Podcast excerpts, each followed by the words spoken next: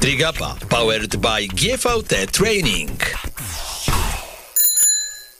Partnerem podcastu jest Butik Optyk, certyfikowany salon optyczny z dziewięcioma lokalizacjami w Warszawie, wyróżniający się wieloletnim doświadczeniem w doborze okularów oraz szkieł optycznych Oakley, a także wielu innych światowych marek.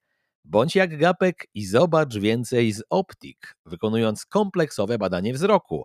Link do niego zamieszczam w opisie tego programu. Kamil Gapiński, dzień dobry, witam Was bardzo gorąco i zapraszam na kolejny odcinek podcastu TriGapa, o tyle wyjątkowy, że dzisiaj nie będę rozmawiał z jednym gościem, a aż z czterema, ponieważ skupiamy się na tym najważniejszym październikowym temacie, a że październik się zbliża, no to trzeba poświęcić mu troszkę miejsca, czyli na starcie Roberta Wilkowieckiego na Mistrzostwach Świata na Hawajach. Robert będzie moim pierwszym rozmówcą, opowie o tym, jak przebiega klimatyzacja na wyspie. Potem pogadam z Krystianem Katarzyńskim, czyli z performance inżynierem, człowiekiem odpowiedzialnym za to, żeby Robertowi jak najlepiej przygotować rower. On zresztą przebywa też na Hawajach razem z Wilkowieckim.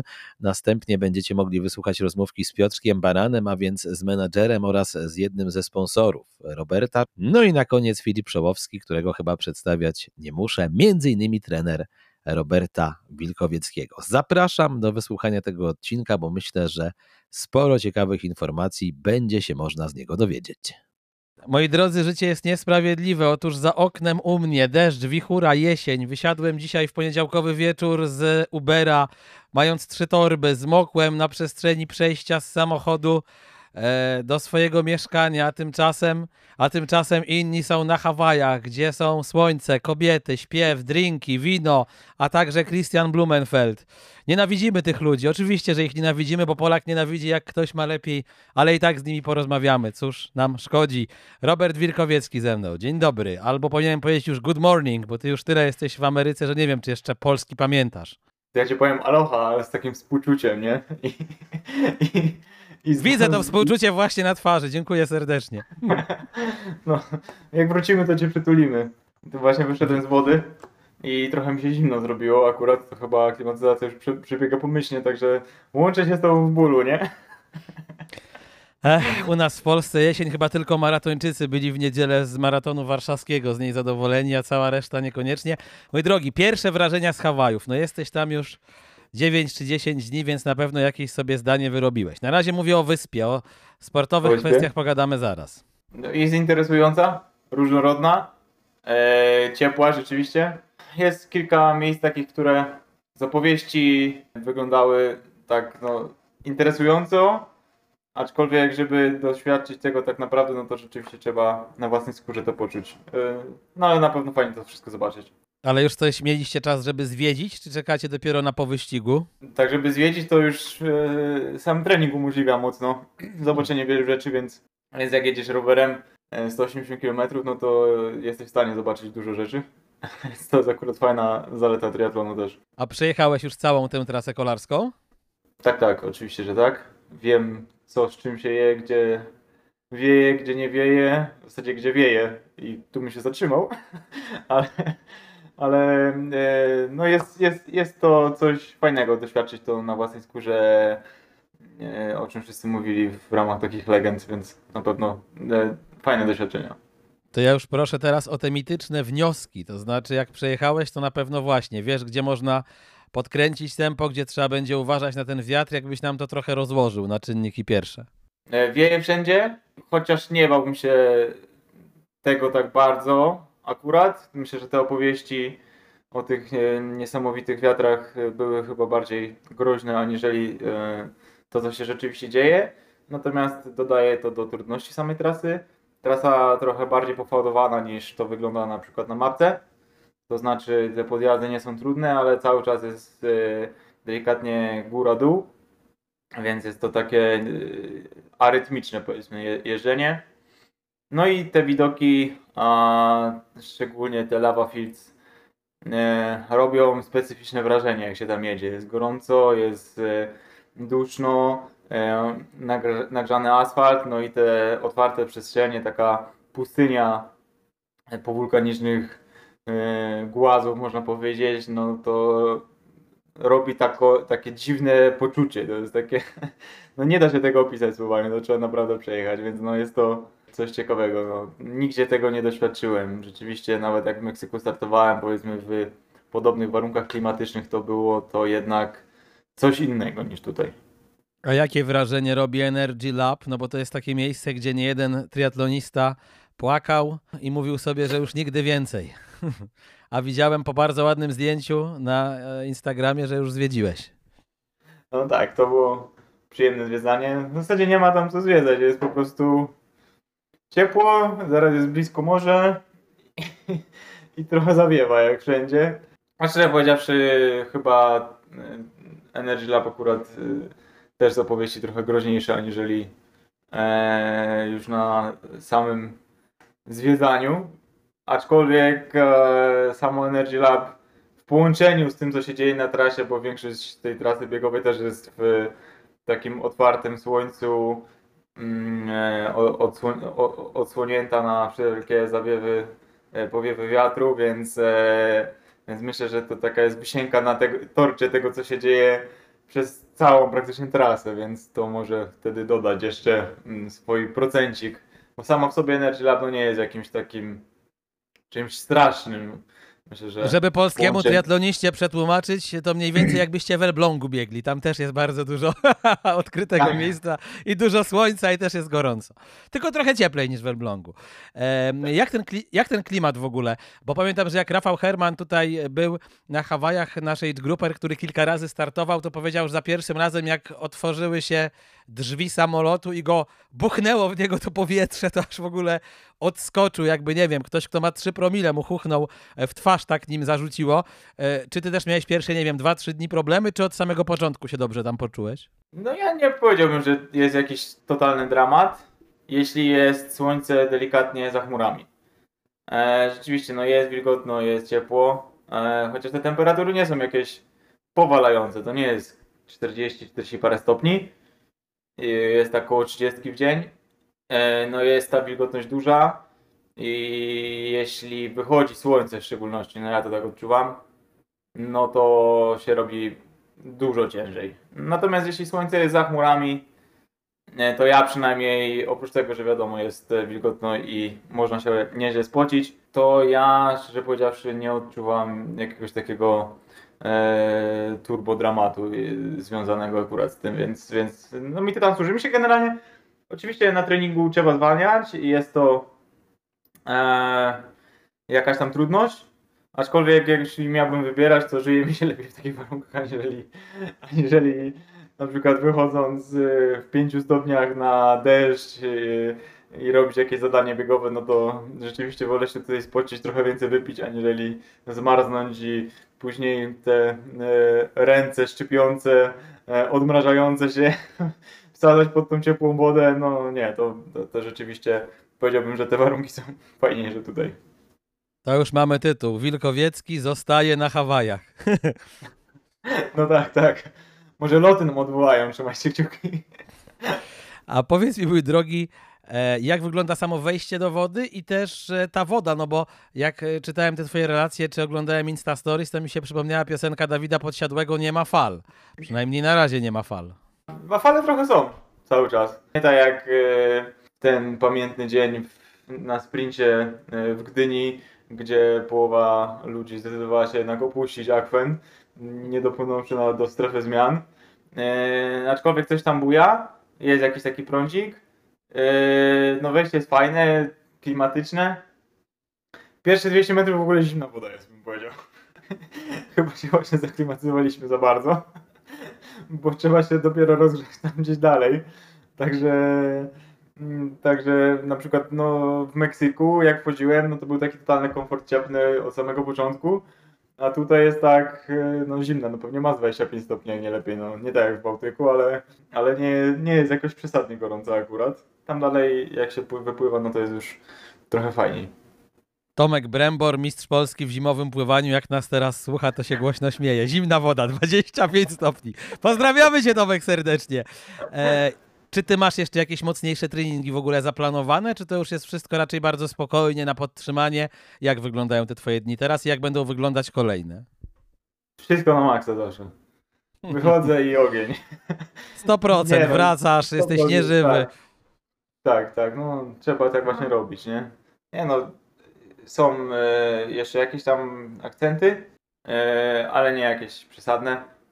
W zasadzie w miarę normalnie trenujemy, to nie jest tak, że jakoś szczególnie wie, wiele odpuszczamy i też nie dokładamy niczego szczególnego, więc e, raczej zachowujemy taką w miarę normalną tą strukturę treningową, e, troszeczkę mniej niż standardowo, co jest podyktowane na, chociażby tymi warunkami, więc e, no nie ma tutaj nic jakiegoś ani w jedną, ani w drugą stronę przesadnego. A jedzeniowo, czy wszystko jest ok? W sensie takim, bo no wiadomo, że chcieliście sobie robić sami jedzenie, mówiliście, że tam są dobre produkty, faktycznie są, czy się okazało, że na rynku na Hawajach nieświeże jednak, jak to jest? Nie, no jest Walmart. Są jakieś sklepy typu nasze, na, nasz Lidl, ale amerykański oczywiście, więc można kupić w dużych ilościach w jednej paczce. Dlatego Także... przytyłem już trzy kilo, odkąd przyleciałem na Hawaje. cztery, cztery akurat. W funtach, czy jak to tam się podoba. No, także jest to normalna cywilizacja. Wszystko można dostać po nieco wyższych cenach oczywiście, ale... ale jest tutaj w miarę normalna cywilizacja. No, tutaj akurat blisko startu, czyli w samej miejscowości Kona jest taka no dość, powiedzmy, rozwinięta miejscowość jak na wyspę. Są miejsca tutaj, gdzie jest tak troszkę mniej cywilizowanie, ale nie jak w dżungli, ale tutaj już Przy, przy samej miejscowości jest praktycznie wszystko, wszystko dostępne bez problemu, więc to nie ma się czego obawiać tutaj.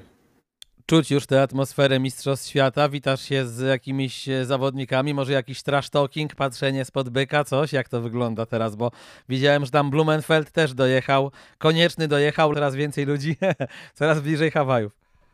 Tak, tak, tak. Jest spory, spory ruch się zrobił tutaj. Pierwsze kilka dni jeszcze nie było widać aż tak wielu zawodników, teraz już praktycznie wszyscy mają jakąś dziwną opaleniznę, jakieś kolorowe buty, koszulki i tak dalej, także widać, że wioska żyje Ironmanem, a chyba tutaj cały rok ten triatlon się jakoś przewija, są oficjalne sklepy z pamiątkami Ironmanowymi, czy też jakimiś rzeczami na stałe ulokowane.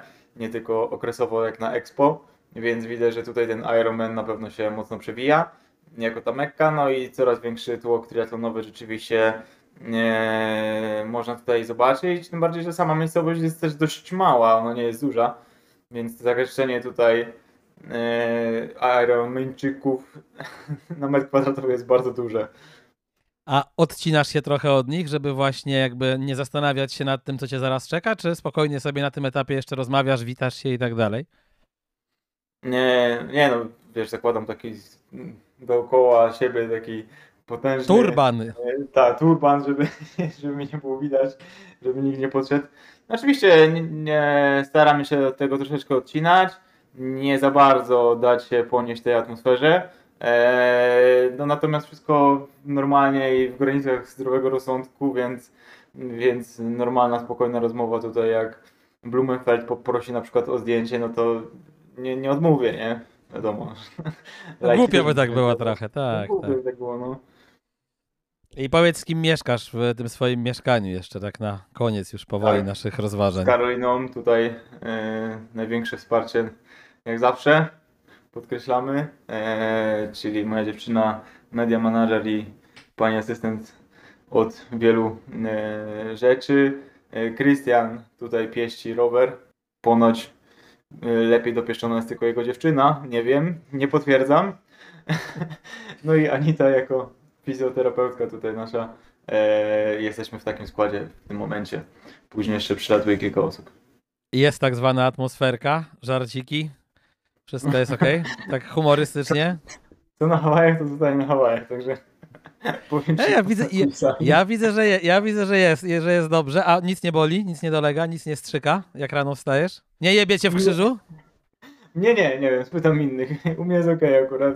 No dobrze, słuchajcie, tu już ciężko o coś więcej spytać. Ja chciałem, jeżeli chodzi o Roberta, to taki przegląd po prostu pola, czy wszystko jest w porządku. Myśmy ostatnio rozmawiali z sobą sześćset sześćdziesiąt cztery razy, więc nie będę zadawał innych pytań. Jeżeli chcecie inne, to odsyłam do Hate Parku w kanale sportowym albo, nie wiem, gdziekolwiek indziej, bo to już wszystkie pytania zostały zadane. Robert, dziękuję Ci serdecznie i proszę Twojego inżyniera, żeby teraz się wyspowiadał, bo ja chciałem, mam do niego trochę więcej pytań, gdyż z nim jeszcze nie rozmawiałem. Oj, będzie odpytka. Zaczekaj, przyniosę kabel do ładowarki może, żeby kąpnie pan. Moi drodzy, ze mną jest Krystian Katarzyński, człowiek odpowiedzialny za sprzęt Roberta Wilkowieckiego, za rower precyzując, i tak sobie myślę, że kiedyś był taki film o Ryśku Ridlu skazany na bluesa, a jak czytam o życiu Krystiana, to myślę sobie, że można by było nakręcić film skazany na rower, bo tutaj mam dla was taką ciekawostkę. On przyszedł na świat wtedy, gdy jego tata Krzysztof był na kolarskim zgrupowaniu. Potwierdzasz, czy to plotki? Dokładnie tak było. Jak, jak, jak wrócił ze zgrupowania kadry narodowej, zobaczył mnie, to, to stwierdził, że czas rzucić sport i zająć się rodziną i życiem. To musiałeś Więc wyglądać to... chorowito, jak taką decyzję podjął. Ja nie wiem, czy to dobrze, wiesz. Spojrzał na dziecko, złapał się na głowę i powiedział: Matko Boska, nie jeżdżę już na rowerze. Nie, no to były trochę inne czasy, więc, więc sport nie był taki zarobkowy, a, a rodzinę trzeba było utrzymać, więc Więc to było tym podyktowane. No tak, twój tata był kolarzem, jeździł między innymi w amatorskim Tour de France, człowiekiem zakochanym w dwóch kółkach. Czy to oznacza, że ty nie miałeś wyboru i od samego, od małego dzieciaka już, wiesz, na takim trzykółkowym rowerze zapieprzałeś i po prostu chcieć, nie chcieć, ten rower był cały czas gdzieś z boku, czy to jakoś inaczej wyglądało? Rower był cały czas z boku, ale bardziej poprzez firmę, którą mój ojciec prowadził i prowadzi cały czas. Ale nigdy nie miałem takiego parcia, żeby, żeby uprawiać sport. Tak naprawdę tata mi niewiele opowiadał o, o klubie kolarskim i moje wstąpienie do klubu było tak na, bez jego wiedzy. Gdzieś tam mój znajomy zapisał się do klubu i było właśnie, z tego co pamiętam, w tym czasie, kiedy on był na tym amatorskim Tour de France, i jak on wrócił, to, to się dowiedział właśnie, że ja jeżdżę w tym samym klubie kolarskim, w którym on jeździł. No to pięknie. E... Czy ty miałeś jakiś swój ulubiony rodzaj, powiedziałbym, kręcenia? To znaczy bardziej szosa, bardziej M T B, bardziej gravel, bardziej B M X? Jak to u ciebie wyglądało? W klubie jeździliśmy wszystko, gdzieś tam na, na, na poziomie juniora była specjalizacja i wolałem szosę, więc, więc najwięcej na tej szosie jeździłem i, i to było takie moje, moja dyscyplina. Ale nie powtórzyłem jak sukcesów ojca, nie, nie byłem takim kolarzem jego poziomu. Więc nie mam, nie mam takich, nie mogę się pochwalić tym, czym, czym on mógłby się pochwalić za swoje kariery. To weź tatę trochę zareklamuj, co on tam największego zdobył. To jest dobry moment. No miał całą, całą szafę medali, wyścigów, które były, były organizowane w Polsce na tych kategoriach, które się ścigał, czyli właśnie raczej te młodsze kategorie. I wiem, że miał tego bardzo, bardzo, bardzo dużo. No dobrze, to już mniej więcej wiecie, z kim rozmawiam, moi drodzy. Takie entrée żeśmy zrobili, wobec czego muszę zapytać Krystiana na początek, czy to, co dzieje się w światku rowerowym, można trochę porównać do wyścigu zbrojeń Formuły jeden? Oczywiście zachowując wszelkie proporcje, bo ja sobie zdaję sprawę, że rower to nie bolid, ale czy to jest jednak trochę tożsame, to szukanie szczegółów, które mają e, zapewnić jednemu zawodnikowi przewagę nad drugim? Jest tożsame i robi bardzo duże zmiany. I tak jak na początku wspomniałeś, że, że moje życie się kręci wokół roweru, a ja bym to nawet inaczej ujął, że moje życie się kręci wokół researchu, bo, bo, bo te zmiany, jakby, które wprowadzamy, rzeczy, których szukamy, to nie są... Ja nie operuję na swojej wiedzy, ja nie operuję na, na, na swoich badaniach. Ja jak coś myślę, to w to nie wierzę, więc tak naprawdę moje zadanie w przygotowaniu sprzętu bardzo mocno się opiera na wyszukiwaniu informacji i sprawdzaniu, co, co mądrzejsi ludzie już sprawdzili i jakie to daje rezultaty i co można poprawić. Mhm. A tak operując na konkretach, że na przykład w ostatnim roku, czy dwóch, czy trzech, e, trafiłeś na takie informacje, które można by było nazwać właśnie w kategorii jazdy na rowerze na profesjonalnym poziomie triatlonowym rewolucyjnymi, a jeżeli tak, to na czym ta ewentualna rewolucja polega, polegała?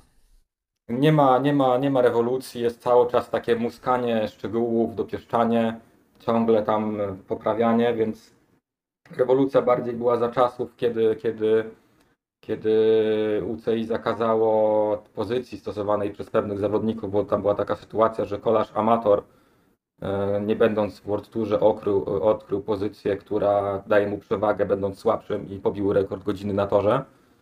I potem U C I się to bardzo nie podobało, że ci kolarze wyglądają śmiesznie na tych rowerkach, klatą leżą na kierownicy i zaczęli zakazywać takich pozycji. Tak? I to był taki właśnie moment, kiedy, kiedy się ta rewolucja i największa zmiana stała, i to było pod kątem właśnie pozycji, tak? Bo ten, ten medium, w którym się kolarze ścigają, ma swoją gęstość, stawia duże opory na, na dużej prędkości, więc, więc największe zyski można uzyskać poprzez ustawienie pozycji zawodnika. To co ty zmieniłeś, bo ile czasu w ogóle z Robertem pracujesz? No tak parę, parę miesięcy zaczęliśmy współpracę. Okej, okay. I jakbyś mógł zdradzić, oczywiście być może nie możesz, no ale ja muszę spytać, co zmieniłeś przez tych parę miesięcy u niego, jeżeli chodzi właśnie o pozycję na rowerze i o ewentualne jakieś techniczne szczegóły jego maszyny super? Jeśli chodzi o pozycję, to nie jest moment, żeby, żeby w niej dłubać, żeby ją zmieniać. Jesteśmy w trakcie rozmów z, z osobą, która zajmuje się tym profesjonalnie, i dogadamy, dogadujemy szczegóły, żeby, żeby to zrobić, sprawdzić na torze, później w tunelu już po, po naszych tutaj dwóch najważniejszych startach, więc tego, tego nie dotykałem. Też nie jestem specjalistą od, od pozycji, więc to nie jest tak, że, że ja bym to tak naprawdę ruszał. I, i nie mam tutaj narzędzi, żeby, żeby to sprawdzić, więc to, będziemy to robić. Z rzeczy, które zmieniłem jako, jako chyba największy zysk i, i pierwsza rzecz, to są opony w rowerze, które, które mają swoje opory toczenia. No i można je dobierać na takiej zasadzie, że, że, że ktoś uważa, że, że fajnie idą, że są fajne, ładne. A można przeczytać badania i zobaczyć de facto, które opony jak się toczą, ile to jest watów różnicy, ile można minut oszczędzić, jednocześnie uwzględniając ich grubość, to jak się zachowują na mokrej nawierzchni i to jak są niezawodne, tak? Bo, bo przerabiałem już w swoim, swojej amatorskiej karierze triathlonowej takie opony, które były typowo czasowe, a później się okazywało, że jak miałem podjazd w stronę, stałem z siodełka, to te koło boksowało. Więc trzeba uwzględnić a... wszystko. Czy możesz zdradzić, na jakie opony postawiłeś i jaka to jest właśnie, nie wiem, różnica na takim dystansie jak Ironman w prędkości średniej plus rozwijanych watów? Da się to jakoś przeliczyć na ten moment?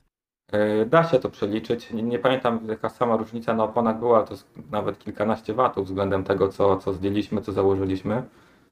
Nie jest to żadna tajemnica, bo to są, to są wszystko materiały ogólnodostępne, tylko trzeba chcieć spędzić trochę czasu, poczytać o tym. I aktualnie jeździmy na, na Continentala Grand Prix mm, pięć tysięcy. Co zdjęliście? A co do, do, doczepiliście? A nie chcę też takiej robić reklamy, żeby mówić, że co było słabe, jakby, więc, więc zostawmy to, na co mamy. Okej, okay, zastanawiam się nad tym, czy na dziś na Hawajach na czym można najbardziej zyskać na tym etapie kolarskim, a gdzie trzeba uważać, by nie popełnić błędu. No bo zakładam, że tak przygotowana osoba jak ty do tego startu, to pewnie już to analizowała, nawet gdzieś tam towarzysząc, nie wiem, Robertowi podczas jego jazdy lub też patrząc na jego trening. To jest bardzo skomplikowane, bo, bo z jednej strony można uwzględniać to, taką strategię, gdzie, gdzie się opłaca cisnąć pod kątem, gdybyśmy jechali samą tą trasę, tak? To jesteśmy w stanie to szczegółowo wyliczyć, ile watów jechać na podjeździe, ile na zjeździe, ale to jest zupełnie oderwane od rzeczywistości, ponieważ jest, rywalizujemy z innymi zawodnikami i też musimy reagować na, Robert musi reagować na, na to, co oni robią, no i on te decyzje podejmuje już samodzielnie jako, jako osoba będąc wewnątrz. I, I tu on musi mocno słuchać swojego ciała, a jakby ja nie mam nawet, nie, nie, nie powinienem się na ten temat wypowiadać. Mhm. U was szydki czy opony? Opony bezdętkowe pod kątem równie dobrej szybkości, nawet, nawet według niektórych testów są szybsze, a jednocześnie dają jakiś tam handicap, że w razie jakiegoś przebicia nie trzeba schodzić z trasy, tylko można kontynuować zawody. Właśnie, wytłumacz, bo oczywiście słucha nas zdecydowana większość triatlonistów, jak to w moim podcaście, ale też jakbyś wyjaśnił, na jakiej to zasadzie działa, że łapiesz tej gumy, ale jednak jej nie łapiesz, czyli możesz jechać dalej, bo nie każdy, mam wrażenie, że wie dokładnie, na czym to polega. Jest w środku w oponie płyn, nie ma, nie ma, nie ma w ogóle dętki, więc mamy obręcz, oponę i, i płyn w środku i po prostu jak jest wystarczająco małe nacięcie, to ten płyn wychodząc wypełnia tą dziurkę i jedziemy dalej. Nawet można zobaczyć w ten sposób bardzo dużo kapci, nawet o tym nie wiedząc, tylko potem można zobaczyć małe białe punkty na oponie, jakiś minimalny spadek ciśnienia. Te płyny też są różne, będziemy zmieniać ten płyn teraz tutaj na, na, na, na, na przed startem, dlatego że jest dosyć sporo takich małych kamyczków przy trasie, I teraz na, na jeżdżąc treningowo, gdzie się jedzie z boku przy, przy krawędzi, yy, często się na nie najeżdża. Myślę, że na zawodach też będzie pod tym kątem lepiej, no bo będą jechać środkiem bardziej asfaltu. A czy to jest tak, że docelowo ta technologia wyrzuci w ogóle dętki z rynku i już dzisiaj zdecydowana większość i prosów, i age-grouperów na nich jeździ? Czy jednak to jest za drogie dla takiego Kowalskiego? I nie chodzi mi tutaj o Tomka Kowalskiego, tylko jakiegoś Kowalskiego, który sobie pojedzie na jakiś jeden triatlon w sezonie. Jak to wygląda? Nie jest za drogie i nawet ciężko już, yy, producenci tak na to przechodzą, że ciężko jakby coś innego używać, yy, więc zdecydowana większość osób z tego, co obserwuję, się na to decyduje.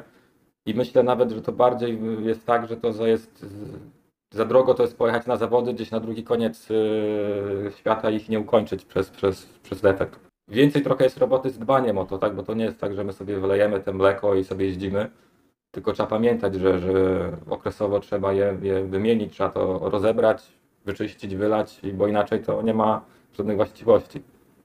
Jaki jest taki okres przydatności, bym powiedział, takiego jednego mleka? Standardowy, licząc wśród, wśród amatorów, się mówi, że pół roku, po pół roku robimy dolewkę, a po roku rozbieramy system i, i dolewamy.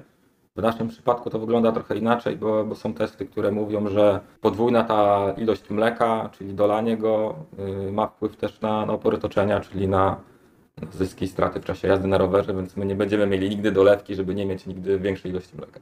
Słuchajcie, bo może słuchają nas triatloniści biegli w kwestiach rowerowych i uważają, że jestem debilem w, tym, w tej materii i wtedy ja powiem tak, jestem, bo ja jestem człowiekiem, który przed Ironmanem najbardziej bał się tego, że złapie gumę i że to będzie koniec jego zawodów. Dlatego tak mnie to interesuje, bo to dla mnie jest rewolucja. Ja też już od trzech lat nie startowałem, więc nie wiem, jak to teraz wygląda, tylko sobie do mnie mówię, a jak mam tutaj takiego fachowca jak Krystian, no to, to go pytam, a jak wygląda kwestia, powiedz, problemów z przerzutkami, łańcucha, czy to też już poszło do przodu i nie muszą się bać zawodnicy, no bo nie raz, nie dwa słyszałem zawodnika, który mówił, kurde, na zawodach cztery razy spadał mi łańcuch, musiałem go naciągać i potem traciłem na tym jakiś tam czas. Czy to też już jakby są technologie, które sprawiają, że i w tym aspekcie będzie łatwiej, lepiej, czy, czy niekoniecznie? Może nawet trochę jest trudniej, tak, bo, bo regulacja na przykład systemów, kiedy tych biegów było mniej, tolerancja było dużo większa i było to łatwiejsze.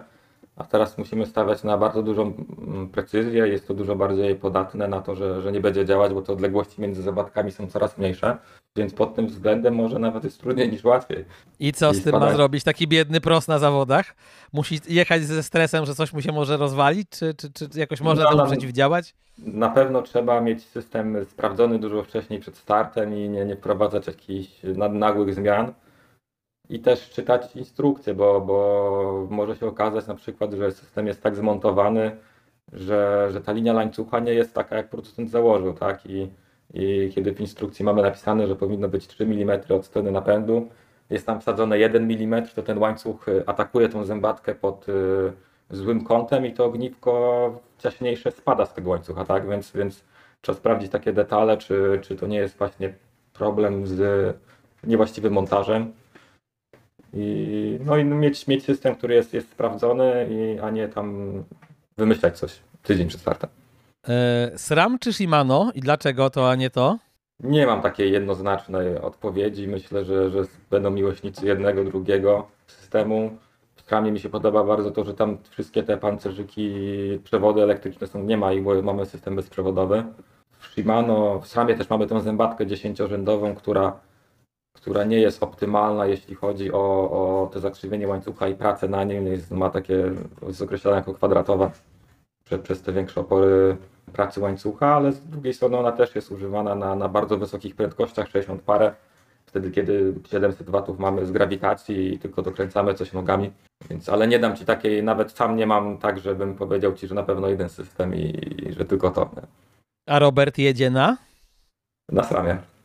Okej, okay. No to dalej, bo ciekaw jestem, czy jak wygląda kwestia picia, to znaczy, bo jak ty masz to wszystko tak obliczone, wiadomo, no zawodnik musi przyjąć płyny i te płyny musi mieć na rowerze, czy to jest tak, że na przykład założyliście, że będą maks dwa bidony i Robert będzie je wymieniał, czy maks trzy bidony, czy tam dwa bidony, trzy żele, czy, czy to w ogóle jest bez różnicy, jak to, jak to wygląda? Też jest jakaś taktyka odnośnie tego, żeby nie zwiększać za bardzo ciężaru tego roweru? ciężar roweru ma tak małe znaczenie, że, że mhm. mógłbyś dodać kilka kilo do tego roweru i to nie będzie odczuwalne. Nie pamiętam dokładnie cyfr, ale też sprawdzałem to, jak dużo można byłoby ten rower dociążyć i się praktycznie nic nie zmieni, a zmieniając opony lub aerodynamikę zmieni się bardzo dużo. I to jest spowodowane tymi wysokimi prędkościami właśnie, że, że ta aerodynamika ma kluczowe znaczenie. Nawet jadąc samochodem, jak wyciągniemy dłoń otwartą, to czujemy, jak mocno powietrze napiera na tą dłoń i jak zmienia, zmienia się siła, jeśli tą dłoń ustawimy równolegle do, do jezdni. Natomiast jeśli chodzi o żywienie, no to też tutaj jak Robert decyduje. Jedziemy na, na, na jednym bidonie z tyłu, takie są teraz ustalenia. Na jednym dużym bidonie, żeby mieć te picie swoje, tak? To też jest jakby takie, no, można zyskać pół wata mając mały bidon, a będziemy musieli pić coś, co, co sami nie przygotowaliśmy, tak? Więc trzeba to też, nie, nie, nie wszystko idzie w szybkość roweru, tylko, bo, bo triatlon się nie opiera tylko na, na szybkości roweru. Czy twoim zdaniem ci najwięksi, no nie chcę powiedzieć, że rywale, bo nie chcę też na Robercie wywierać presji, ale ci najwięksi triatloniści na świecie, to jest na dzisiaj tak, jak ty patrzysz i czytasz i to wszystko studiujesz, że wy macie dokładnie to samo, czy oni jakąś technologiczną przewagę odnośnie roweru nad wami niewielką, tam nie wiem, tu procent czy tu dwa procent mają? Ja pytam jako kompletny laik w tej materii, ale po prostu jestem bardzo ciekaw. Część może mieć przewagę, część może mieć stratę. To też jest tak, że, że, ka- że każdy na tym najwyższym poziomie, na, nasi rywale mają sponsorów w postaci teamów fabrycznych, tak? I nie do końca też oni mogą wybierać o sprzęcie wtedy, tak? Bo, bo jesteś sponsorowany przez, przez jakąś firmę, jakąś firmę RAM, jakąś firmę kół, firmę napędu i wtedy jesteś skazany na, na, na używanie tego systemu, tak? Dzięki temu też niektórzy z nich mają, mają przewagę. Widzieliśmy teraz wczoraj, właśnie Robert mi rzucił temat, że wyszło nowe, nowe koło Heada, które jest po prostu tak wysokie, że tam szprych to prawie nie ma i ma to na celu obejście, obejście tego zakazu używania dysków i wtedy współpracując z taką firmą ma się, ma się pierwszeństwo też do takich ich nowinek. Przewaga na pewno jest zbudowana tym, co my dopiero będziemy robić, czyli Czyli właśnie taką pracą z zawodnikiem nad, nad, nad indywidualną, nad aerodynamiką, tak? I to jest dopiero przed nami. Czyli ten może być tam dużo aerof, aerofitting też, tak? Rozumiem. Dokładnie, tak. Dobranie, dobranie po pierwsze pozycji, po drugie stroju, bo, bo, bo też ma bardzo dużą powierzchnię nasze ciało. Po trzecie kasku i, i jakby nie mamy teraz aktualnie danych tak naprawdę, w którym miejscu pod doborem tych rzeczy jesteśmy. Możemy tylko obserwować zdjęcia, mówiąc, że, że Robert dobrze wygląda, no ale ja, ja tak jak mówiłem, nie wierzę w to co, to, co widzę, ja muszę mieć cyfrę, zbadać to, ale to jest przed nami, będziemy to dopieszczać, też myślę, że jest dużo do, do zrobienia i mogą być bardzo fajne, fajne tego rezultaty. To jeszcze cię zapytam o taką rzecz, jak wygląda taki twój dzień na Hawajach z Robertem? No bo to nie jest tak, że on jedzie na trening, a ty sobie nakładasz filtr czterdziestkę i idziesz się opalać, tylko masz jakieś obowiązki. I jak będzie wyglądać ten czas, nie wiem, tuż przed odstawieniem roweru do strefy i też co będziesz kazał rowerowi, w te... Rower, rowerowi, rowerowi też będziesz kazał, ale Robertowi, żeby z tym rowerem zrobił w ostatnich minutach przed startem. Taka codzienność to jest doglądanie roweru, sprawdzanie co się dzieje właśnie z oponami, czy nie ma czy nie ma nowych nacięć. Codziennością też teraz jest dogadywanie tych testów w przyszłości, więc, więc prowadzę korespondencję, dogadujemy szczegóły tego. Przed samym startem mam po prostu taką dokładną listę, checklistę wszystkich rzeczy, które mam sprawdzić. Dopiero jak wsadzę klucz i go obrócę, to wtedy odhaczam ptaszka, że, że, że to zrobiłem, więc, więc też taką listę miałem po przylocie. Jedyną taką rzeczą, którą Robert będzie musiał tak naprawdę zrobić przed startem, to to wejść do, do strefy zmian, napompować ten rower do, do, do ciśnienia, które ustalimy i, i napełnić go do płynami. A jakie ciśnienie ustaliliście i dlaczego takie, a nie inne? Tego jeszcze, jeszcze jakby nie mamy, no bo też nas gdzieś tam w jakimś minimalnym stopniu obchodzi ta pogoda, która będzie. Będziemy bazować na, na, na, na testach przeprowadzanych przez innych, na tym jaka będzie temperatura z rana, jaka będzie z wieczora, jaka jest różnica, bo wtedy wtedy te ciśnienie w oponie się zwiększa, a jednocześnie ono spada, bo ten system bezwzględkowy nie jest całkowicie szczelny, więc musimy, musimy to uwzględnić, ile wzrośnie, ile spadnie, jak długi jest ten przejazd roweru. Ale Krystian, jak ty mi to mówisz, to mi się przypomina Justyna Kowalczyk i smarowanie nart, nie? Że tam miała tych fachowców i ci, co potrafili lepiej posmarować narty, to potem te narty leciały lepiej e, niż, niż gorzej. No, wiadomo, że to jest trochę co innego, ale jednak no, tak jakoś mi się nasunęło. Du- dużo bardziej z tego co wiem, smarowanie w nart jest, jest ważne, gdzieś tam samemu biegając na biegówkach też widziałem jak, jak to, jaką to różnicę robi. To z oponami to jest takie na, naprawdę muskanie detali, tylko że bardzo drobnych różnic myślę już. Tylko jeśli mam coś zrobić i wiem, że mogę to zrobić bardzo precyzyjnie i mam na to czas, to, to, to zrobię to bardzo precyzyjnie. Ale też nie, nie, nie, nie mówię, że to są jakieś tam wielkie, wielkie zyski, wielkie różnice. To jeszcze na koniec mi powiedz, Krystian, jakby ktoś z naszych age grouperów albo być może innych zawodników pros polskich, którzy nas słuchają, a wiem, że słuchają, chciał w takim tunelu aerodynamicznym sobie zrobić aerofitting. Wiemy, że normalny bike fitting to nie jest tania sprawa. Jak wygląda aerofitting? To są jakieś zawrotne sumy, czy, czy jednak da się to przełknąć? Taką, takie tysiąc funtów jak wydamy za, za, za, za dwie godzinki jazdy, to możemy coś fajnego znaleźć. Czyli jeszcze biorąc pod uwagę, ile kosztują rowery, dramatu nie ma. Moi drodzy, chyba słyszeliście, że właściwy człowiek na właściwym miejscu. Ja połowy tego, co on powiedział, nie zrozumiałem, ale mówił tak fachowo, że zakładam, że wy, mam nadzieję, wyłapaliście. Podejrzewam, że jeżeli na przykład słucha nasz mistrz świata Marcin Konieczny, też nie zrozumiał, bo on słynie z tego, że no nie jest z Roberem za pan brat. Krystian Katarzyński, dziękuję ci bardzo, bardzo gorąco. Mam nadzieję, że będzie jeszcze okazja o tej pozycji Roberta przy okazji, powiedziałbym, następnego sezonu porozmawiać. Dziękuję również. Moi drodzy, ze mną kolejny rozmówca tego odcinka TriGapy. Jest to Piotr Baran z P C G, sponsor, a także menadżer Roberta Wilkowieckiego. Człowiek, który tak naprawdę zanim go poznał, już zakochał się w triatlonie. I ja bym od tego, mój drogi, zaczął. Jak to się stało, że na przykład nie poszedłeś wzorem innych ludzi, którzy odnieśli sukces w biznesie i rozkochali się, nie wiem, w golfie czy w tenisie, a trafiłeś na triatlon? Wielu ludzi, którzy mieli coś wcześniej wspólnego ze sportem, a potem go przerwali i nabrali masy, w pewnym momencie zorientowali się, że jednak nie jest to zdrowe, nie jest to zdrowy tryb życia. Szukali takiego dojścia z powrotem do zdrowia fizycznego, ale też oczywiście zdrowia psychicznego. I to była właśnie ta moja droga, która, którą obrałem, tracąc na wadze tak naprawdę, która była w okolicach sto dwadzieścia kilo, tracąc w krótkim okresie czasu trzydzieści kilo, no i szukając utrzymania tego takiego sportowego, zdrowego trybu życia.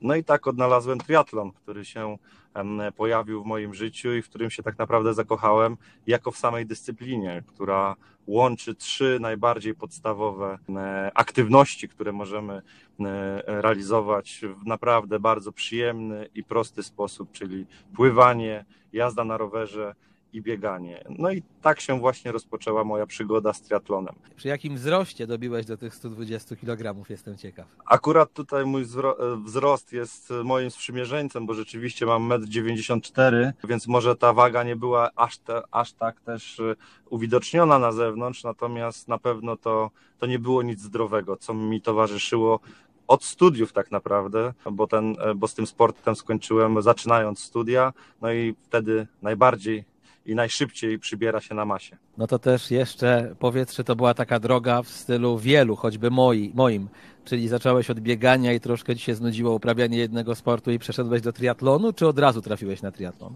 Nie, najpierw oczywiście była i siłownia, i ćwiczenia głównie aerobowe, natomiast rzeczywiście jeden z moich kolegów opowiedział mi o triatlonie i tym się bardzo zainteresowałem w całości od razu. To nie było samo bieganie na początku. Biegać nigdy nie lubiłem, więc unikałem z tej aktywności jak tylko mogłem. Natomiast na koniec dnia okazało się, że przy moim D N A jest to najbardziej wskazana aktywność, która daje najlepsze rezultaty. Czym się możesz pochwalić? To znaczy jesteś gościem, który walczy o jakiś konkretny czas na jakimś konkretnym dystansie, czy bardziej uprawiasz ten triatlon dla przyjemności? Również ten sam kolega, który mnie zmobilizował do działania w triatlonie, czy zainteresował triatlonem, powiedział do mnie, że jak się pocić, to w fajnych miejscach. I głównie to mi gdzieś tam przyświeca, że jak już rzeczywiście jedziemy na jakieś zawody, to zawsze mi się marzy, żeby to były fajne okoliczności. No, moim ulubionym miejscem, w którym startowałem już kilkakrotnie, kilkukrotnie na połówce jest Dubaj. Tam lubię przebywać razem z rodziną i tam też właśnie od razu towarzyszy mi triatlon i zawody. Dlaczego akurat Robert Wilkowiecki? Zastanawiam się nad tym, dlatego, no bo w Polsce mamy kilku innych zdolnych zawodników. Mamy Kacpra Stępniaka, mamy Tomka Szale, mamy Miłosza Sowińskiego chociażby, a ty postawiłeś na Roberta. To jest, ja to powtarzam, że dobrzy ludzie, dobra energia, nie wiadomo dlaczego, ale często się spotyka i nie potrafimy powiedzieć dlaczego. Oczywiście to jest takie ogólne powiedzenie i założenie, bo rzeczywiście spotkaliśmy się dziś przy okazji. Ja będąc w środowisku triatlonowym albo ucząc się go, bo tak naprawdę jeszcze parę lat temu nie wiedziałem o nim zbyt wiele, po prostu usłyszałem o Robercie, o jego fantastycznym wyniku w Barcelonie i o tym, że poszukuje jakichś rozwiązań, które doprowadzą go w sposób profesjonalny do rozwoju kariery. I słysząc te słowa, no, umówiliśmy się na spotkanie razem ze, z zespołem tak naprawdę i to też w tym spotkaniu brał między innymi udział w tym poznawaniu siebie Kacper Adam, którego serdecznie też pozdrawiam, fantastyczny triatlonista i super człowiek. I, i, i tak zacząłem poznawać Roberta i, i tym, to środowisko triatlonowe. Stwierdziłem, że rzeczywiście Robert jest osobą bardzo mocno zaangażowaną, osobą, która jak się na coś decyduje, jak postanawia zrealizować jakiś plan i cel, to robi to nie na sto, nie na, wiem, na, na dwieście, tylko na milion procent. On po prostu całym sobą wchodzi w zadanie i nie ma półśrodków. To, co dla mnie jest najważniejsze i to tak ja funkcjonuję w biznesie i tak całe moje środowisko i otoczenie, z którym współpracuję, funkcjonuje, zaangażowanie jest podstawą sukcesu. Zaangażowanie i konsekwencja. I to są te elementy, myślę, które mnie charakteryzują w biznesie i te, które w sporcie charakteryzują Roberta. No i jak dwie osoby, które wyznają te same zasady, mają te same wartości, się spotykają, no to chyba musi dojść do takiej fantastycznej współpracy. Wszyscy mówią o tym, że Robert jest dobrze przygotowany, że to może być jego wyścig. Wiemy, że ma sezon z życia, no bo zdobył wicemistrzostwo Europy we Frankfurcie w też kapitalnym stylu. Natomiast ja dzisiaj natrafiłem na takie słowa bardzo doświadczonego triatlonisty, wyjadacza bym powiedział nawet triatlonu, czyli Sebastiana Kienle, który powiedział coś takiego: myślisz, że jesteś dobrze przygotowany, masz pewność siebie, Kona to wszystko zweryfikuje.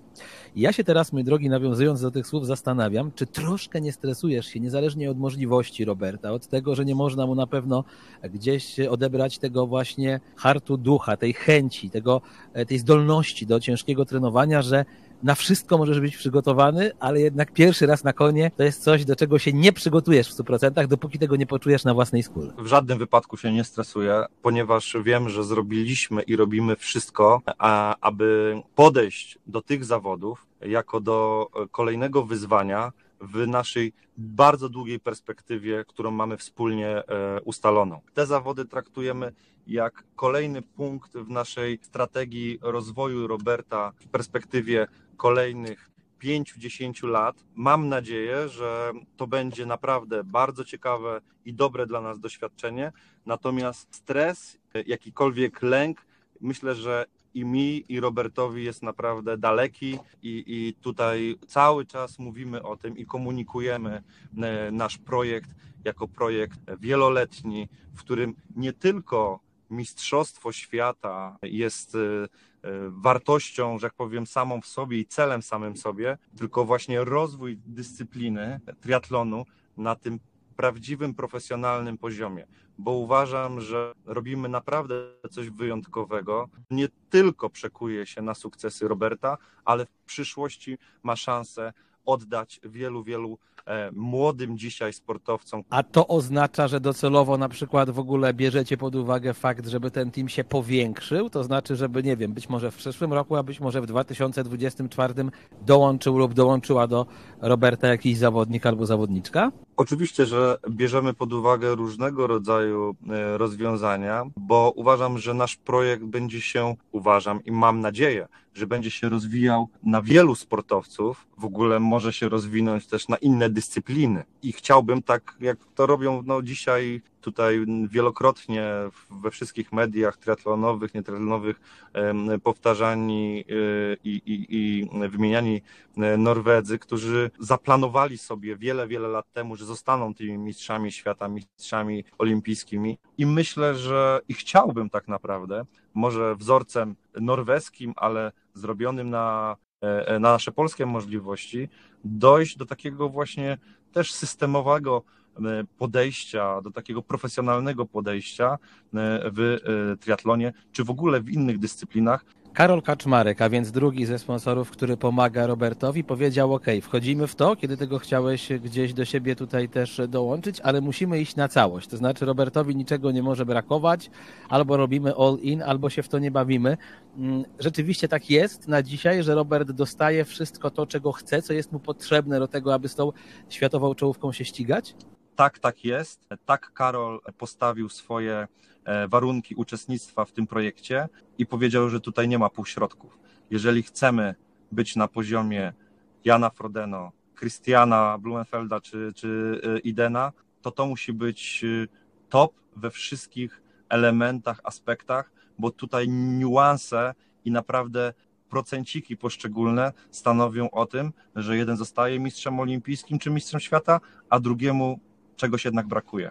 Bo oni wszyscy, od Roberta po Blumenfelda, oni są naprawdę w top treningu bardzo podobnym, bardzo podobne właściwości i parametry mają organizmu, natomiast tutaj już trzeba dbać o te szczególiki.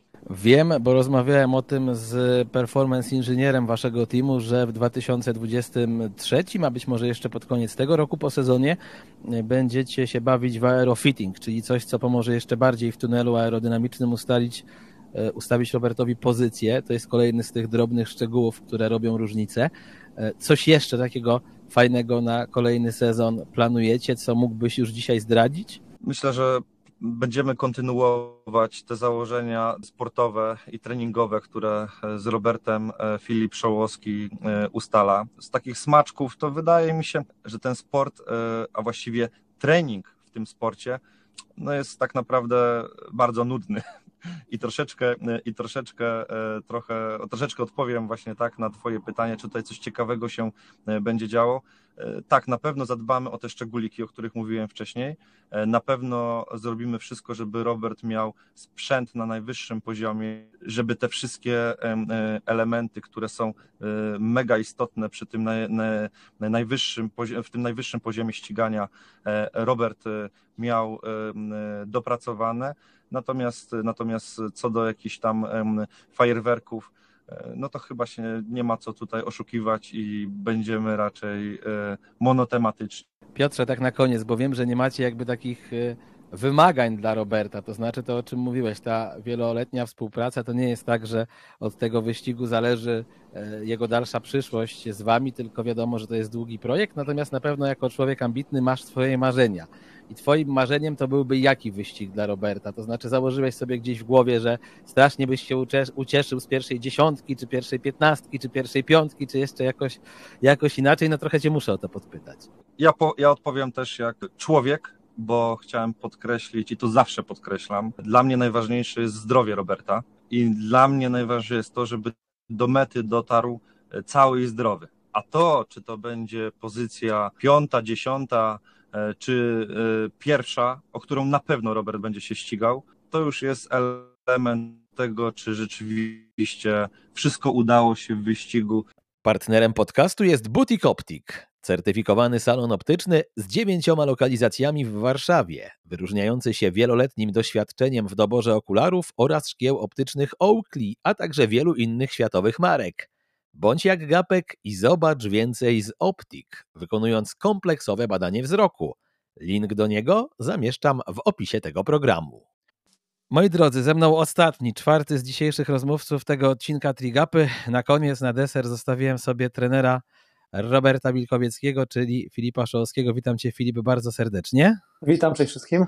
No już rozłożyliśmy na czynniki pierwsze ten start od strony samego zawodnika, od strony rowerowej, od strony sponsorskiej oraz menadżerskiej, to teraz od strony szkoleniowej. Mój drogi, Robert wystartuje na Hawajach jako wicemistrz Europy, a zatem już w tym roku osiągnął spory sukces. Czy to z twojej perspektywy oznacza, że na tych mistrzostwach na Hawajach wszystko może, ale nic nie musi? Czy wszystko może, ale nic nie musi? Z reguły nic nie musi, tylko chce, a jeżeli chce i gdzieś tam te przygotowania będą dobre do samego końca, póki co są dobre, to myślę, że może być po prostu dobry wynik, a jak dobry, to zobaczymy dopiero ósmego października. No i niestety to jest sport, niestety, niestety to jest sport i e, oczywiście ciężko tutaj prognozować, zwłaszcza jak jest się debiutantem na takiej imprezie. E, my oczywiście chcielibyśmy jak najlepiej, każdy by chciał jak najlepiej, każdy by chciał wygrać, każdy by chciał być w pierwszej dziesiątce, czy tam e, zająć na tyle dobre miejsce, na, na, na, na ile go będzie satysfakcjonowało. Natomiast no zobaczymy, jesteśmy pełni pokory na pewno przed tym startem, e, natomiast też e, z dużym optymizmem do niego podchodzimy, e, no i liczymy, że jeżeli wszystko wypadnie dobrze, to wynik też będzie, też będzie dobry. Przytoczyłem słowa Sebastiana Kienle, Piotrkowi Baranowi, przytoczę i tobie. Kienle powiedział tak ostatnio: myślisz, że jesteś dobrze przygotowany, masz pewność siebie, Kona to wszystko zweryfikuje. I ja się tak chciałem ciebie zapytać jako przez lata zawodnika, teraz trenera, czy właśnie nie boisz się, że ten brak, powiedziałbym, doświadczenia w starcie na Konie może być dla Roberta największym problemem? Bardzo możliwe, że to może być jakiś tam problem, natomiast natomiast pamiętajmy, że to jest oczywiście, no jest to pierwsza Kona dla niego. Tak jak wspomniałem wcześniej, my trochę liczymy na to, że że jak wszystko będzie dobrze, to będzie dobrze na mecie, natomiast natomiast, no tak jak wspomniałem też wcześniej, mamy na pewno duży respekt przed tą Koną i zdajemy sobie sprawę z tego, że ta Kona może zweryfikować, tak jak powiedział Kienle. Może tak będzie, może nie będzie, zobaczymy, czekamy z niecierpliwością, natomiast natomiast no jest to na pewno duża, jedna wielka niewiadoma, ale tak jak wspomniałem też wcześniej, jak wszystko do samego końca będzie dobrze, to liczę na, na dosyć przyzwoity wynik. Z postępów w jakich aspektach w tym roku jesteś najbardziej zadowolony? I nie pytam o twoje postępy, tylko Roberta, żeby była jasność. Z jakich postępów? Przede wszystkim rower poszedł mocno do przodu. Tutaj po, po Mistrzostwach Europy we Frankfurcie ten rower jeszcze delikatnie e, przyspieszyliśmy. E, także myślę, że to jest to, taki, jeżeli chodzi o ten, no, tą część sportową, e, jest jedną z tych trzech konkurencji, to, to, to jest ten największy progres. Natomiast, e, natomiast bardzo dużą drogę Robert przeszedł, jeżeli chodzi o przygotowanie e, głowy do, do ścigania się e, i myślę, że to jest e, i to jest też kolejny jakby element, który, który tutaj m, mam nadzieję zaprocentuje, znaczy już procentuje na, na poszczególnych imprezach, natomiast mam nadzieję, że też zaprocentuje na, na Konie. Jak nie w tym roku, to, to podejrzewam, że w kolejnych latach na pewno będzie to przynosiło pożądane efekty. No i właściwie można powiedzieć, że to są dwie takie największe składowe, natomiast no, nie można zapominać o tym, że też pływanie poszło do przodu, bieganie poszło do przodu. To nie są takie, takie duże kroki jak w przypadku roweru, czy, czy, czy w przypadku tej poprawy pod kątem, pod kątem głowy zawodnika, natomiast, natomiast to są wszystkie rzeczy, które składają się na całość triatlonu. No i jeden z tych efektów mogliśmy oglądać właśnie we Frankfurcie, natomiast mam nadzieję, że kolejne takie fajne efekty takiej pracy i, i tej poprawy na wielu płaszczyznach dopiero, dopiero przed nami i, yy, i liczę, że to gdzieś tam na tych Hawajach debiutanckich się uda, no ale tak jak wspomniałeś, każdy liczy na to, że się uda, Kona zweryfikuje, więc poczekajmy jeszcze parę, parę dni, paręnaście. Czego was nauczył ten start we Frankfurcie? Poza tym, że wystąpiła ciekawa zależność, mianowicie im bardziej Roberta noga boli, tym szybciej musi biec, bo wtedy boli tym mniej. To już wiemy o tej zależności dosyć, dosyć niesamowitej, ale, ale czego jeszcze? Jakie doświadczenie daje start, w którym twój zawodnik zdobywa wicemistrzostwo Europy? Wiesz, z tą nogą to tak trochę pół żartem, pół serio. Oczywiście on akurat tak się tutaj zdarzyło, że, że gdzieś tam go zaczęła pobolewać noga i faktycznie im, im szybciej troszkę biegł, tym, tym, było, tym było mu trochę lżej od tego bólu. Natomiast czego nas nauczył ten, ten start? Przede wszystkim myślę, że dał Robertowi trochę więcej pewności siebie, bo właściwie w trzy lata, odkąd współpracujemy, gdzieś tam miał, miał, że tak powiem, momenty, gdzie gdzie troszkę słabiej mu szło, miał momenty, gdzie mu szło bardzo dobrze, natomiast myślę, że ten start pokazał, że on faktycznie może rywalizować w końcu jak najlepszy z najlepszymi. Nie tylko jeden wynik w Meksyku był tym wynikiem, który, który gdzieś tam był tym startem, który zrobił tak jak powinien, natomiast kolejny start utwierdził go w przekonaniu, że faktycznie może ścigać się o najwyższe lokaty. Tak faktycznie do, do tego Frankfurtu jechał bardzo dobrze przygotowany. Tam, tak jak też wspomniałem, wspominaliśmy gdzieś tam, pewnie w innych wywiadach walczyliśmy nie tylko o pierwszą trójkę, ale gdzieś myśleliśmy o tym, żeby wygrać te zawody, tak szczerze mówiąc. Tam zajął drugie miejsce, natomiast też go nauczył pokory, bo, bo myślę, że to drugie miejsce, tak jak wspominając wcześniej, liczyliśmy trochę na zwycięstwo, to też dało taki, taki, taki pstryczek, że jednak nawet jak jest wszystko super, to jednak inni mogą być też jeszcze lepiej przygotowani. Także, także to też jest jedna z takich, z takich nauk wyciągnięta pomimo bardzo dobrego startu. A żeby nie było za różowo, gdzie widzisz rezerwy Roberta, gdy go odniesiemy do tych najlepszych? Do, nie wiem, Patryka Lange, Jana Frodeno z tych najlepszych lat, Blummenfelta czy pozostałych Norwegów? Wiesz co, tak naprawdę to dopiero zobaczymy po Hawajach, bo, bo to jest taki specyfi- specyficzny wyścig, gdzie e, wszyscy zawodnicy e, najlepsi startują na jednych zawodach. E, no nie oszukujmy się, jest tyle Ironmanów po całym świecie, chociaż teraz jest trochę bardziej uporządkowane, bo jednak jest tylko tam kilka tych imprez kwalifikacyjnych do, e, do Hawajów. E, Więc, więc to jest taki jeden, jedyny wyścig w swoim rodzaju w danym sezonie, gdzie można na Ironmanie spotkać wszystkich zawodników, więc tak naprawdę my dopiero zobaczymy po tym starcie, gdzie tak naprawdę jesteśmy do tych najlepszych i w tych warunkach, w których docelowo mamy się ścigać, czyli na, na Mistrzostwach Świata, no bo, bo ta Kona, mam nadzieję, że zostanie na, na Konie, także, także to dopiero przed nami. Natomiast tak e, patrząc e, wstecz na, na to, co robili wcześniej zawodnicy, e, to myślę, że no, tutaj przede wszystkim brakuje e, jeszcze takiego, lekko powiedzieć, doświadczenia, chociaż e, w Blummenfelt też ma niewielkie doświadczenie w Ironmanie, a doskonale sobie radzi, jest mistrzem świata aktualnym z Saint George z tego roku, z, z Ironmana, natomiast też każdy zawodnik, trzeba podkreślić to, że jest inny i, i każdemu, że tak powiem, do tej pełni szczęścia, z, do, do, do, do tego jakby mistrzostwa sportowego potrzeba czego innego. Myślę, że tutaj akurat Robertowi trochę tego doświadczenia potrzeba. Robert jest akurat zawodnikiem, który bardzo szybko wyciąga wnioski z błędów, które popełni. Jeżeli się sparzy na własnej skórze, to w kolejnym starcie już raczej takich błędów nie, nie będzie popełniał, więc myślę, że każdy start będzie go uczył i cały czas uczy i uczył do tej pory jakichś drobnych, kolejnych rzeczy, których właściwie, tak jak wspomniałem, nie można powtarzać, jeżeli chodzi o te błędy. No i właściwie to są te, te rzeczy, które, które gdzieś tam jeszcze brakują do tego, żeby, żeby być takim sportowcem z medalem z takiej wielkiej, wielkiej imprezy światowej, a nie tylko europejskiej. No i oczywiście też jeszcze, jeszcze kupa treningu przed, przed Robertem. Ma dwadzieścia osiem lat, więc, więc tutaj jeszcze parę lat ładnych ścigania, czyli tego zbierania doświadczenia, plus cały czas budowania organizmu po to, żeby za kilka lat mógł wygrywać niejedną imprezę. Od lat jesteś trenerem i tak naprawdę prowadziłeś dziesiątki zawodników. Czy spotkałeś na swojej drodze szkoleniowej kogoś o podobnym potencjale co Robert? Myślę, że Robert, właściwie jak każdy sportowiec, który, który osiąga duże sukcesy sportowe, jest na swój, spos- na swój sposób wyjątkowy w jakimś sensie. Robert ma niesłychaną wytrzymałość, niesłychaną odporność na takie, można powiedzieć, zmęczenie treningowe, czyli właściwie to jest zawodnik, który bez problemu może przerobić czterdzieści godzin tygodniowo i go to za bardzo nie rusza. Gdzieś tam odnaleźliśmy taki balans pomiędzy tą tak popularną jakością a, a intensywnością, a, a przepraszam, a objętością. No i właściwie właściwie no to jest na pewno to, co wyróżnia, wyróżnia Roberta. Ma bardzo mało kontuzji, odpukać praktycznie w ogóle ich nie ma. Jest to zawodnik, który jest dos- bardzo dobrze siłowo przygotowany po, po, podczas przerwy nawet, którą miał odpływania, gdzieś tam spędził trochę na siłowni i to też według mnie e, są elementy, które gdzieś tam mu też mocno, mocno, mocno pomogły być takim zawodnikiem, jakim jest aktualnie. Jaki na dzisiaj według Ciebie dzieli dystans Kacpra Stępniaka od Roberta? Pytam, bo ja tak trochę sam szukam mu konkurencji w Polsce.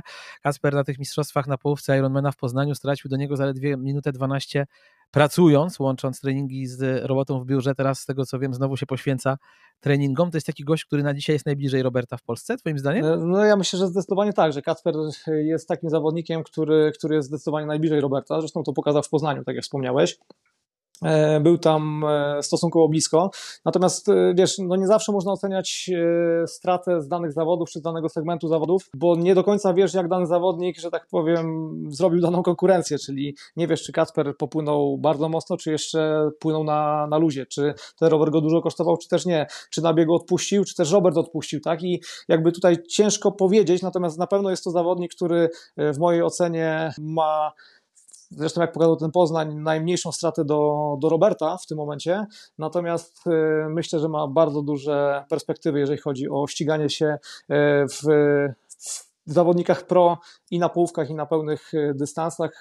No wiem, że tam teraz Kacper przechodzi na, można powiedzieć, zawodowstwo, tak? czyli, czyli rzuca pracę i, i, i z powrotem będzie, będzie tre, trenował triatlon na, na sto procent. Mam nadzieję, że przełoży mu się to na, na wyniki sportowe, no ale zobaczymy tak naprawdę. Myślę, że taka międzynarodowa, e, prawdziwa obsada gdzieś tam będzie to weryfikowała, czyli, czyli te najważniejsze imprezy, gdzie, e, gdzie właściwie nie bije się tylko dwóch Polaków o, o to zwycięstwo, tak jak akurat było w Poznaniu, co akurat dobrze, bo, bo, bo wszystkim innym odjechali, odpłynęli, odbiegli. Natomiast, natomiast jak będzie większa stawka, bardziej wyrównana, to wtedy e, zobaczymy e, w, w jakim miejscu jest tak, tak naprawdę Kacper. Natomiast kibicuję bardzo, bo to jest taki zawodnik, który jest z krwi i kości triatlonistą też i, i przeszedł tą ścieżkę tego dystansu, można powiedzieć, sprinterskiego, olimpijskiego. No i teraz myślę, że jest to człowiek, który, który na pewno może powalczyć dosyć mocno w kategorii pro na, na dystansach, połówkach i docelowo pewnie Ironmanach. A propos połówki, no to nie tylko Hawaje, ale też Mistrzostwa Świata w Utah. To jest taki start, na który też się mocno nastawiacie, czy jednak to jest po prostu taki start uzupełniający po tej Konie dla was? To tak naprawdę zobaczymy wszystko, co będzie po Konie, jak będzie się Robert czuł, jak, jak tą Kona, Kona zniesie. Natomiast no tak naprawdę no, chcielibyśmy, jeżeli wszystko będzie ok, no to, no to to nie jest jakiś start gorszej kategorii od Kona. Oczywiście Kona to jest to marzenie, które, które będzie spełnione za te kilkanaście dni.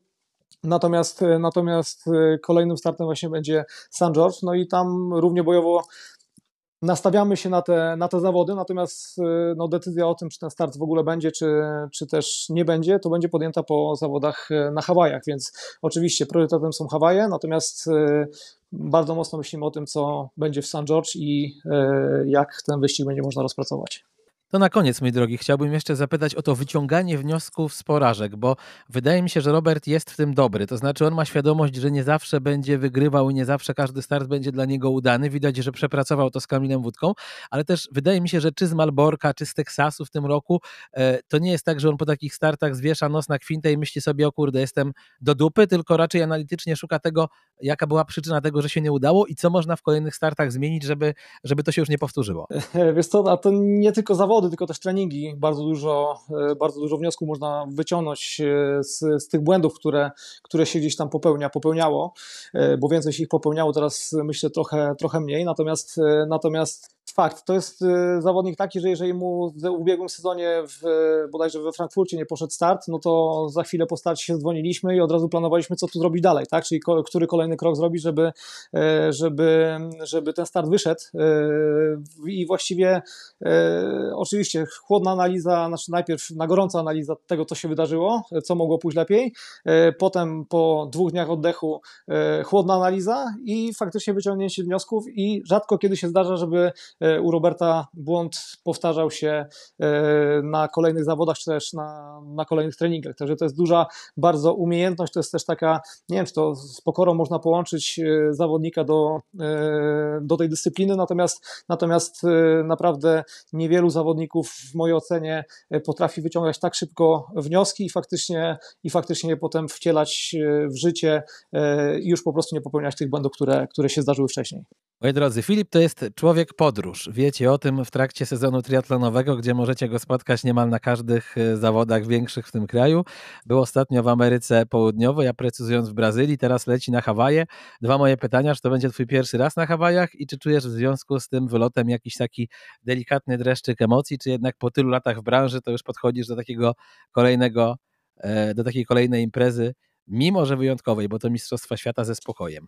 Wiesz co, byłem na wielu imprezach rangi mistrzowskiej, czy to w, na dystansie olimpijskim, czy, czy też, nie wiem, chociażby w tym roku też Olsztyn były Mistrzostwa Europy, tak, ale, ale Faktycznie Hawaje to, są, to będą moje pierwsze Hawaje, na które lecę. Powiem ciekawostkę, że do tej pory nie miałem zawodnika jeszcze, który się zakwalifikował na Hawaje. Natomiast też do tej pory nie współpracowałem zbyt dużą liczbą zawodników pro tak naprawdę, więc to jest na pewno duża ekscytacja, bo zawodnik, z którym współpracuję od paru lat, jest, no jest gdzieś tam wymieniany, może nie w gronie faworytu, ale w gronie, w gronie tych, którzy na pewno chcą się dobrze pokazać na tym starcie.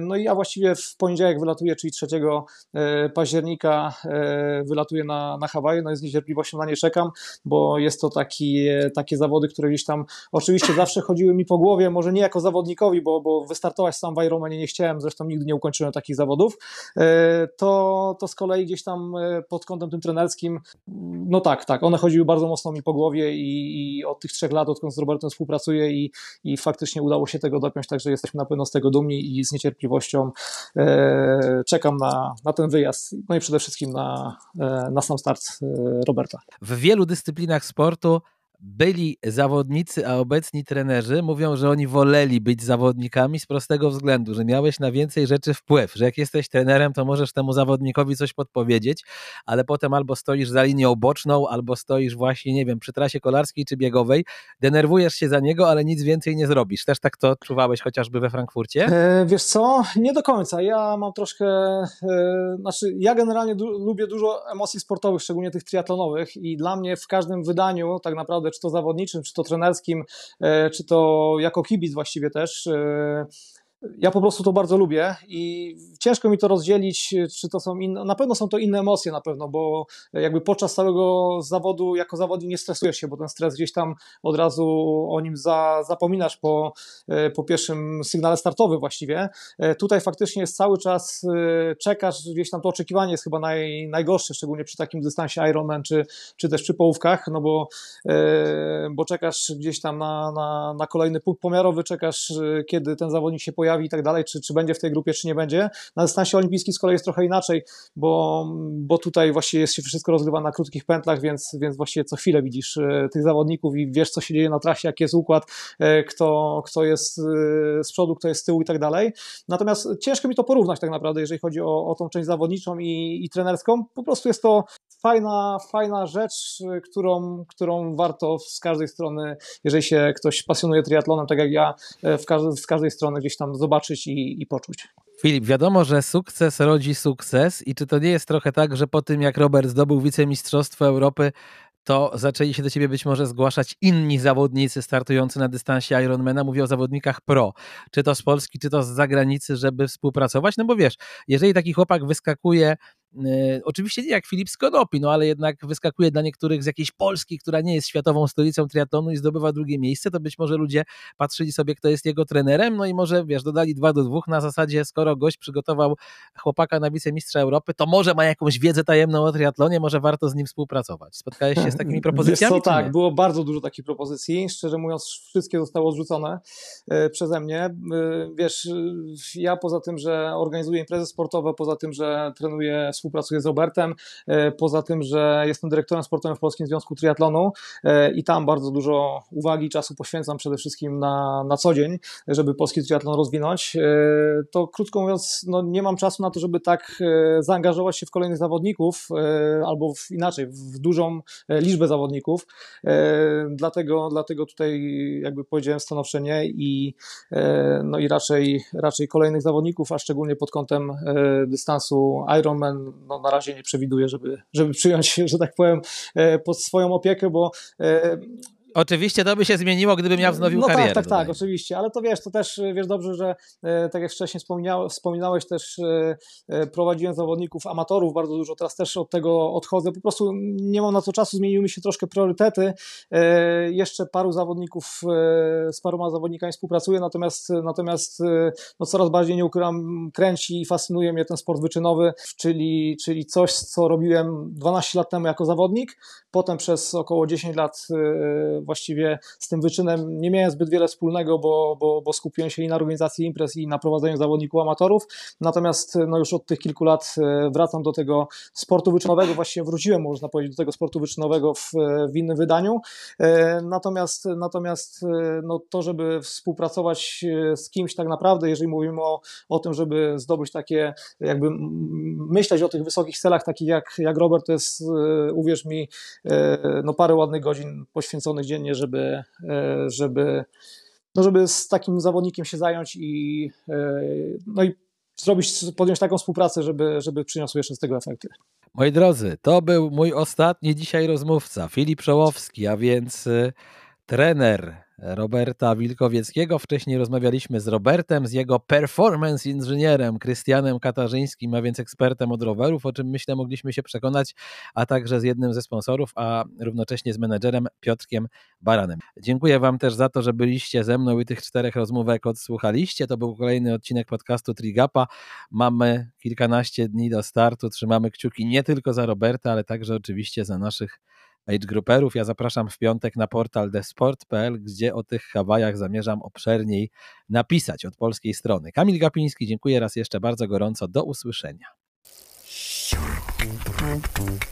TriGapa, powered by G V T Training.